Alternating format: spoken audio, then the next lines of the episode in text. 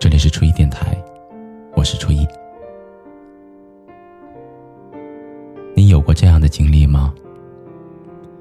到了下班的时间，工作还没有忙完，回到家洗漱完，本来想要看一会儿喜欢的电视，但却扛不住倦意，一沾床就睡着了。早上一手握着早餐，一手匆匆的走到站台，等着公交。生活无疑是忙碌而辛苦的，但是如果这样的辛苦能够带来些许的回馈，我们就好像能够继续的安慰自己，会好的，生活总是会越来越好的。我也曾经无数次的怀疑过自己现在正在做的事情，我不知道我当下的努力是否能够换来我所期待的价值。我不知道我此刻的忍耐是否具有实际的意义，我也不知道我是否能够对得起所有人对我寄予的厚望。我以为每天早上、晚上、下班的途中那么长的时间，我可以做很多的事情，或许是看一张书，或许是听一会儿外语电台，但其实我并没有。其实一大清早去上班的路上，虽然通常都坐不到座位，但即使是靠着公交上的扶手，我也想要再多眯一会儿。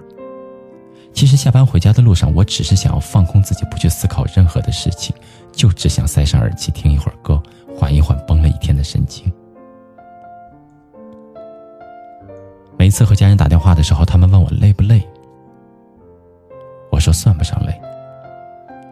朋友问我累吗，我说还好。但其实真实的情况是很累，很多的时候说一点也不辛苦都是假的，那些云淡风轻的语气不过是在安慰旁人，同时，也是想要趁机会告诉自己，现在还没有到我承受不了的程度，我还能够再撑一会儿。这个世界上有很多人都在孤军奋战着，有很多人似乎都值得心疼和怜惜。看过了太多旁人和自己的故事之后，我也开始慢慢的能够消化自己的心酸，克制自己的负面情绪，也开始能够对他人的境遇感同身受，然后懂得稍微的体谅一下他人的不容易。我想起了上周末在高铁上坐在我旁边的那个姑娘，她声音轻快的跟电话里说：“时间太赶了，没有来得及吃晚饭，不过放心了，我买了面包和牛奶。”我看着他一脸笑容的挂了电话，也看着他挂了电话之后就捂着小脸小声的哭了起来。我也想起了这周早上八点半，去外省出差两天之后，坐了一夜火车回来的室友。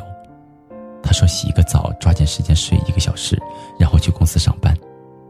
平静的语气之下是言之不入的疲惫。但是我想。或许地铁上那个一手扶着电脑一手工作的小伙子，正处在升职加薪的关键时刻。或许高铁上那个偷哭的姑娘，不愿意再把自己的脆弱表现给最亲近的人，她想变得独立坚强。或许那个忙碌的室友真的热爱这份工作，也是真的想要变得更加的优秀。张嘉佳曾经说过一句话。过自己想要的生活，上帝会让你付出代价，但最后这个完整的自己，就是上帝还给你的利息。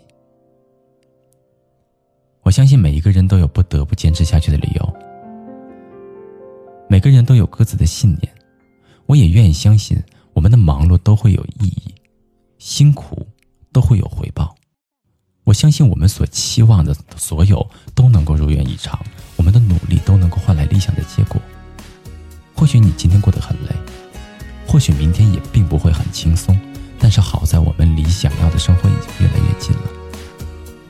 好在这一切所有都是值得的。多久没看过夜空的繁星？多久没听过花开的声音？每天像时钟转动个不停，流逝着时光，重复着生命。是否还记得最初的约定？是否还怀念错过的曾经？趁酒精还没把青春耗尽，快点去寻找丢失的梦境。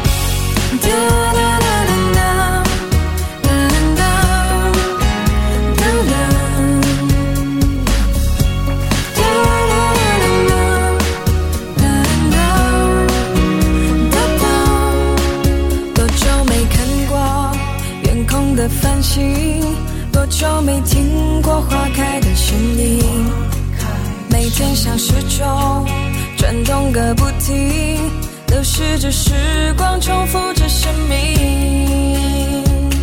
是否还记得最初的约定？是否还怀念错过的曾经？趁酒精还没把青春耗尽，快点去寻找丢失的梦。